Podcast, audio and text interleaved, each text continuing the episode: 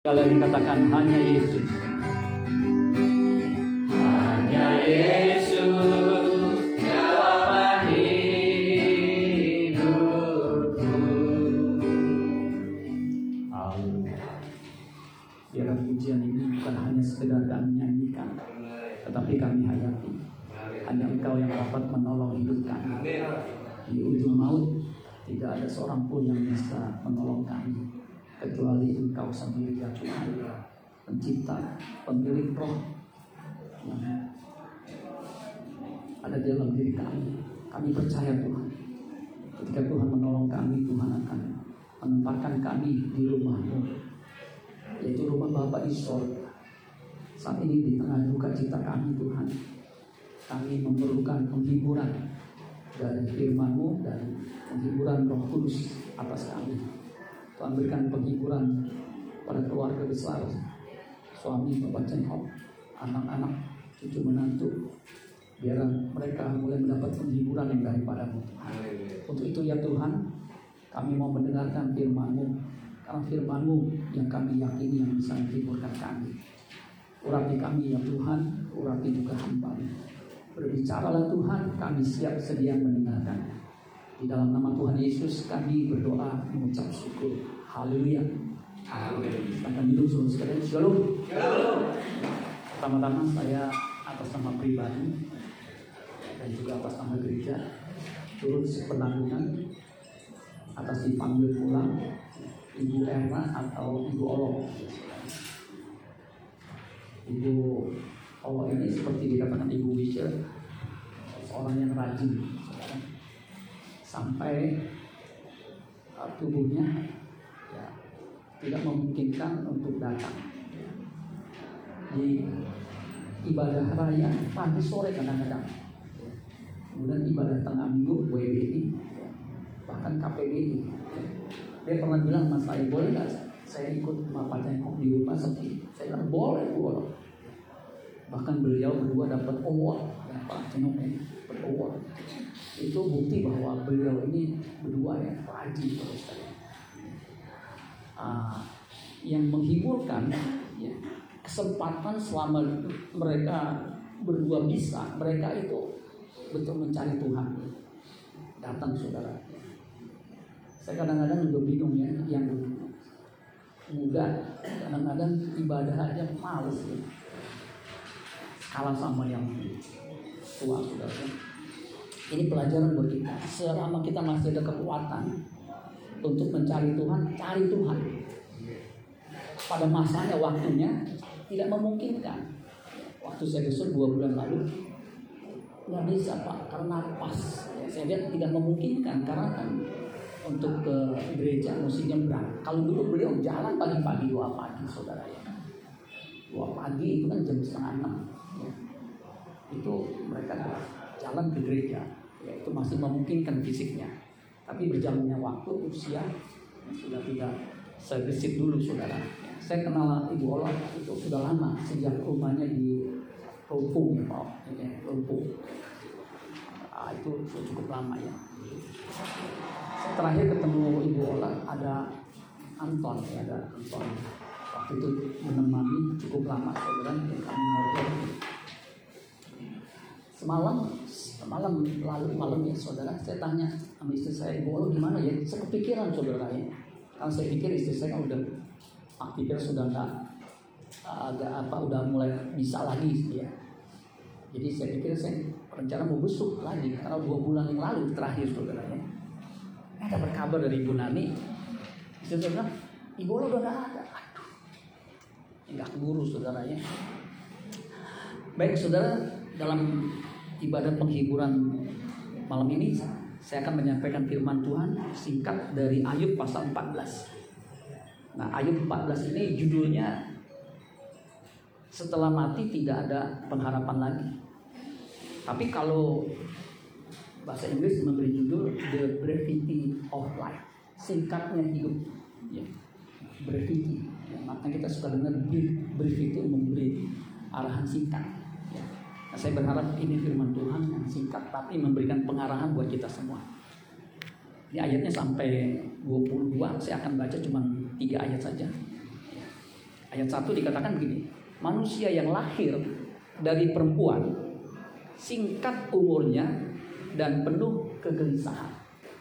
Jadi ada tiga fakta tentang manusia di ayat ini. Manusia lahir dari perempuan. Itu faktanya. Nggak ada yang lahir dari laki-laki, nggak ada. Ya. Saya pernah dengar laki-laki melahirkan. Ya, memang fisiknya laki-laki. Dia hamil. Ternyata usut punya usut, dia tadinya perempuan, cuman ganti kelamin atau di mana ya, atau ini. Ternyata perempuan, saudara. Jadi nggak pernah ya, laki-laki mengandung dan melahirkan. Kalau ada yang mengatakan begitu, itu hoax. Dan itu yang saya baca itu ternyata dia laki-laki saudara. Ya, karena dunia medis tidak memungkinkan dan juga itu tidak sesuai dengan sunatullah, artinya nggak sesuai dengan naturnya. Ya. Manusia yang lahir dari perempuan, lahir dari perempuan, singkat umurnya atau singkat hidupnya. Ya. Jadi umurnya singkat. Alkitab mengatakan 70 atau 80 kalau kuat. Ya, Ibu Allah 69 ya. Menurut saya udah lumayan. 69 hampir 70. Singkat umurnya. Bahkan diumpamakan seperti bunga. Ia berkembang lalu layu di ayat 2. Seperti bayang-bayang, ia hilang lenyap dan tidak dapat bertahan. Jadi singkat, nggak bisa bertahan lama. Ya. Meskipun kita sudah menjaga fisik, tapi namanya umur nggak bisa dilawan, saudara. Ya. Itu fakta yang kedua. Udah singkat, kemudian dikatakan ya, dan penuh kegelisahan. Nah ini saudara, penuh kegelisahan. Kalau terjemahan lain bahasa Indonesia sehari-hari dikatakan hidupnya singkat serta penuh derita. Penuh derita. Dulu waktu saya belum pensiun, suami istri kerja, saya cukup uh, diberkati. Waktu saya menghadiri sebuah ibadah, seorang pendeta di depan ngomong begini, semua orang mengalami penderitaan, termasuk Pak Cecep. Saya waktu itu lagi galau, lagi sulit. Saya kok dia tahu. Jadi jangan mikir, wah enak ya suami istri kerja uangnya banyak, nggak ada penderitaan. Ada. Ini betul Alkitab mengatakan penuh penderitaan atau penuh kegelisahan. Ya. Jadi jangan berpikir, wah dia mah enak ya. Uangnya, depositonya, kekayaannya banyak. Sehingga tujuh turunan, delapan tanjakan, sembilan tikungan, sepuluh solokan, nggak habis-habis. Ternyata penuh penderitaan juga saudara sekalian. Ya. Kalau bahasa Inggris mengatakan full of trouble, full penuh of trouble. Trouble itu masalah. Kalau dalam dunia medis, trouble itu penyakit, stomach trouble itu penyakit lambung, heart trouble, trouble itu penyakit. Jadi full of trouble, penuh kegelisahan, penuh masalah penderitaan. Di Amerika, satu dari enam orang itu mengalami depresi, mengalami kegelisahan. Satu dari enam. Survei ini dilakukan 2016 itu melibatkan 242 juta orang Amerika. Dikatakan satu dari enam berarti 16,7 persen populasi di Amerika itu mengalami kegelisahan sehingga harus minum obat yang namanya obat depresi antidepresan kalau nggak minum stres. Saudara ya, ini jurnal dari uh, Medical Association di Amerika saudara ya. jadi penuh kegelisahan. Itu sesuai dengan siklus manusia itu begitu. Saya diajari sama mertua saya siklus manusia itu sengku lau pizza sengku lau pizza sen lahir senja makanya kata senja. Sengku susah ku itu susah sengku lau lau itu tua lau ping ping sakit-sakitan kemudian z akhir mati itu siklusnya begitu singkat penuh penderitaan ya, akhir mati saudara. Yesus juga pernah menyinggung soal trouble, soal kegelisahan di Yohanes pasal 14 ayat 1. Janganlah gelisah hatimu. Nah ini memakai kata yang sama, ya, maknanya sama. Gelisah di sini Yunaninya taraso. Itu sejajar dengan yang gelisah tadi Ayat 14 ayat 1. Ini Yohanes 14 ayat 1. Eh bukan satu kebetulan saudara sekalian ya. Ayat 14 ayat 1. Yohanes 14 ayat 1. Ini jawabannya. Janganlah gelisah hati. Jadi Yesus ngomong, jangan gelisah hati. Kenapa? Dia bilang jangan gelisah. Karena dia punya dasar. Percayalah kepada Allah. Percayalah juga kepada. Jadi kalau orang percaya Yesus, percaya kepada Allah, itu pasti nggak ada kegelisahan. Dia bisa mengalami penderitaan, masalah. Tetapi masalah itu tidak menguasai. Penderitaan itu tidak menguasai dirinya. Janganlah gelisah hati, percayalah kepada Allah dan percayalah kepada Tuhan. Kenapa percaya kepada Yesus itu sebagai antidot penangkal dari kegelisahan? Karena Yesus pernah berkata kepada Marta yang adiknya sudah meninggal, Akulah kebangkitan dan hidup. Barang siapa percaya kepadaku, ia akan hidup walaupun dia sudah mati. Jadi jelas, akulah kebangkitan dan hidup. Dia bisa membangkitkan, dia bisa menghidupkan. Ya, barang siapa, artinya siapa saja yang gelisah tadi, percaya kepadaku, ia akan hidup walaupun ia sudah mati. Itu ayat 25. Ayat 26-nya, dan setiap orang yang hidup dan percaya kepadaku. Jadi hidup ditambah kombinasi dan percaya kepadaku tidak akan mati setelah selama lamanya. Jadi kalau hidup percaya kepada Yesus tidak akan mengalami kematian kedua alias kematian kekal. Kalau kematian fisik seperti ini itu mau orang percaya atau orang Kristen atau bukan pasti ngalami. Tetapi tidak akan mengalami kematian kedua. Ya, Ibu Allah sesuai dengan firman Tuhan, dia tidak akan lagi mengalami penderitaan, dia akan beristirahat, menikmati kehidupan. Di ayat 2 dikatakan, di rumah Bapakku banyak tempat tinggal. Jika tidak demikian tentu aku mengatakannya kepadamu. Artinya Tuhan mengatakan ini benar di rumah Bapak banyak tempat tinggal. Kalau enggak dia enggak, enggak akan ngomong. Sebab aku pergi ke situ untuk menyediakan tempat bagimu. Bagi siapa? Bagi yang percaya. Dan apabila aku telah pergi ke situ dan telah menyediakan tempat bagimu, jadi pergi ke rumah Bapak disediakan tempat. Aku akan datang kembali membawa kamu ke tempatku. Kenapa? Supaya di tempat di mana aku berada, kamu pun berada. Dan ke mana aku pergi, kamu tahu jalannya. Kamu tahu jalan ke situ. Karena Yesus adalah jalan kebenaran dan hidup ayat 6-nya. Tidak ada seorang pun yang sampai kepada Bapa, ke rumah Bapa. Kecuali melalui dia. Ya, ini jelas saudara sekalian. Jadi di dalam kekristenan, kepercayaan kita, kematian itu seperti tertidur. Ya. Jadi tertidur, mati tidur. Kalau tidur pasti bangun. Sedangkan di luar Tuhan, tidak ada kebangkitan untuk bisa tinggal di rumah Bapak, nggak ada.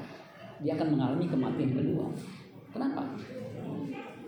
Dan keselamatan tidak ada di dalam siapa pun juga selain di dalam dia. Sebab di bawah kolong langit ini tidak ada nama lain yang diberikan kepada manusia yang olehnya kita dapat diselamatkan. Maka keyakinan seperti yang dijalani Ibu Allah dan Pak Cengko ini menjadi teladan bahwa kematian bukan sesuatu yang menakutkan, bahkan menjadi jembatan emas. Makanya kalau hidup penuh dengan penderitaan, kalau dulu mami saya kalau saya jatuh, saya sulit, saya susah begitu, ada kalimat yang saya suka dengar, jamak. Jamak tahu apa? Ya kalau kita tahu jamak itu kan plural. Jamak artinya apa? Apa? Jamak apa wajar nah itu itu itu wajar lah gitu Itu yang membuat saya, ya udahlah semua orang juga begitu, susah juga. Jadi jangan suruh pikir uangnya banyak nggak susah, susah. Karena orang paling kaya di dunia ini mengalami kerugian tahun waktu pandemi 3000 triliun. 3000 triliun itu dolarnya berapa saudara itu sendiri ya? APBN kita kan, APBN itu 3000 triliun. Dia loss. Masuk Guinness Book. Dia nggak stres tuh, biasa aja. Kita ke kehilangan dua, dua, kadang-kadang nggak bisa tidur saudara. Ini tiga ribu, bukan tiga ribu perak, tiga ribu triliun.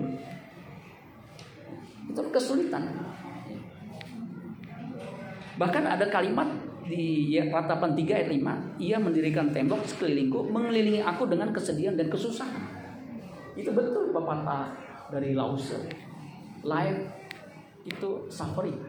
Hidup itu penuh penderitaan. Saya pernah mengunjungi orang yang kalau soal uang tuh nggak masalah. Karena dia punya mall, punya showroom, punya segala macam. Tapi sakit nggak sembuh. Itu kalau kemoterapi 10 ribu dolar. Saya pikir 10 ribu dolar itu satu set seri. Kayak, istri saya waktu diradiasi kan satu set seri 43 juta. Udah bayar sekaligus nanti tinggal ikutin 25 kali setiap hari. Saya bilang 10 ribu dolar itu satu seri. Enggak pak, sekali. Sekali. 10 ribu dolar. Itu kalau dikurs 150 juta itu kan menderita saudara dia bilang uang itu nggak ada masalah yang jadi masalah tubuhnya udah nggak kuat itu betul life is suffering tapi bagi kita kalau yang percaya kepada Yesus penderitaan yang kita alami itu jamak ya, wajar tapi kita ada pengharapan. Kita akan hidup kekal bersama dengan dia. Amin saudara sekalian. Di ayat 13 Kiranya engkau menyembunyikan aku di dalam dunia orang mati, melindungi aku sampai murkamu surut dan menetapkan waktu bagiku, kemudian mengingat aku pula. Jadi setiap orang itu ada ketetapan waktunya. Kalau kita baca ayat-ayat yang ke-14, kalau manusia mati dapatkah ia hidup lagi? Kalau saudara ditanya pertanyaan ini, kalau manusia mati dapatkah ia hidup lagi? Jawabannya apa saudara? Dapat nggak?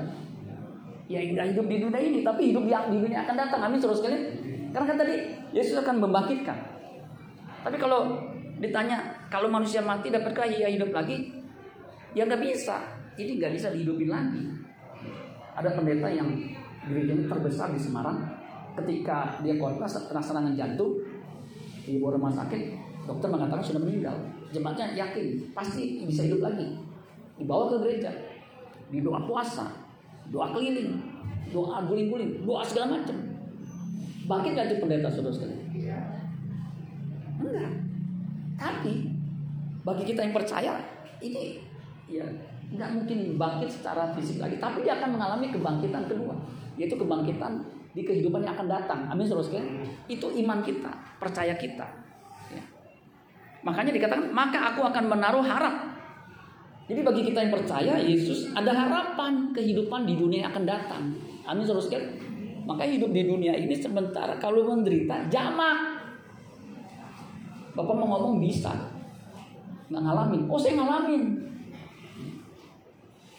Saya terakhir tuh ya. Waktu ke rumah sakit waktu itu saya jatuh.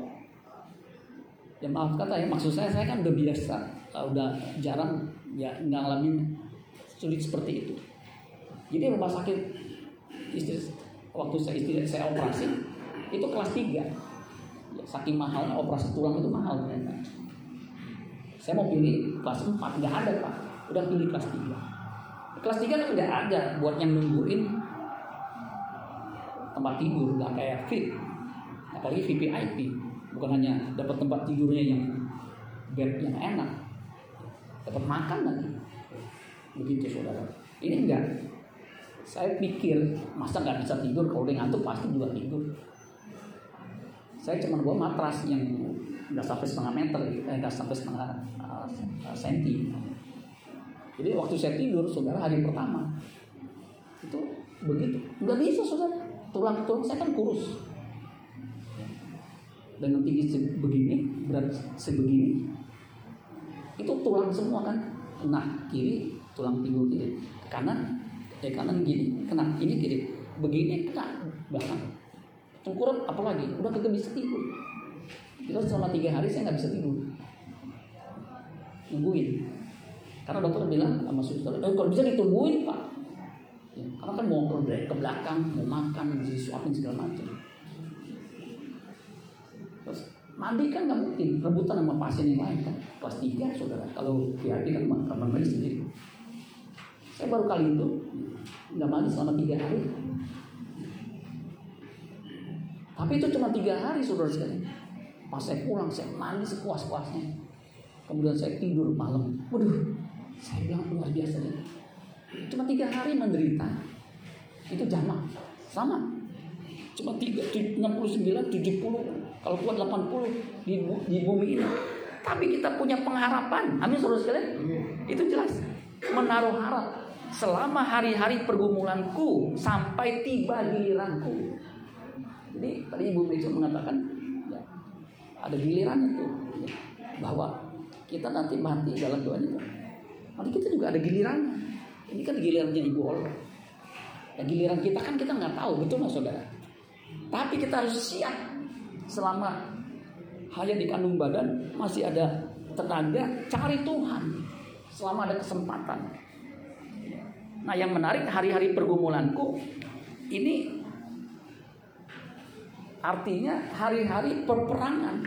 Bagaimana kita bisa memerangkan memerang, memenangi peperangan dalam hidup ini, yaitu menjaga iman kita. Supaya ketika anak manusia datang didapati iman di di bumi. Karena yang menentukan kita tinggal di langit baru, bumi baru itu iman kita. Makanya Yesus berkata, jika anak manusia adakah ia jumpai ketika ia datang ke bumi ini, adakah ia jumpai iman di bumi ini?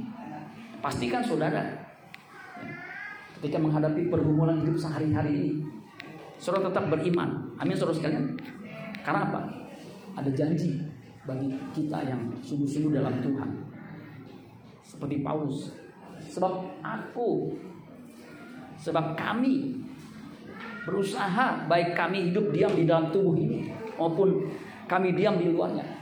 Diam di dalam tubuh ini, ini tubuhnya masih bisa berfungsi, ber, bergerak, bisa dibawa ke mana beribadah, bawa melakukan sesuatu, maupun di luarnya.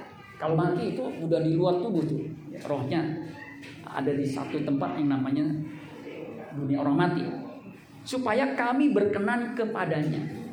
Jadi dikatakan kami berusaha baik kami diam di dalam tubuh ini maupun diam di luarnya supaya berkenan kepadanya.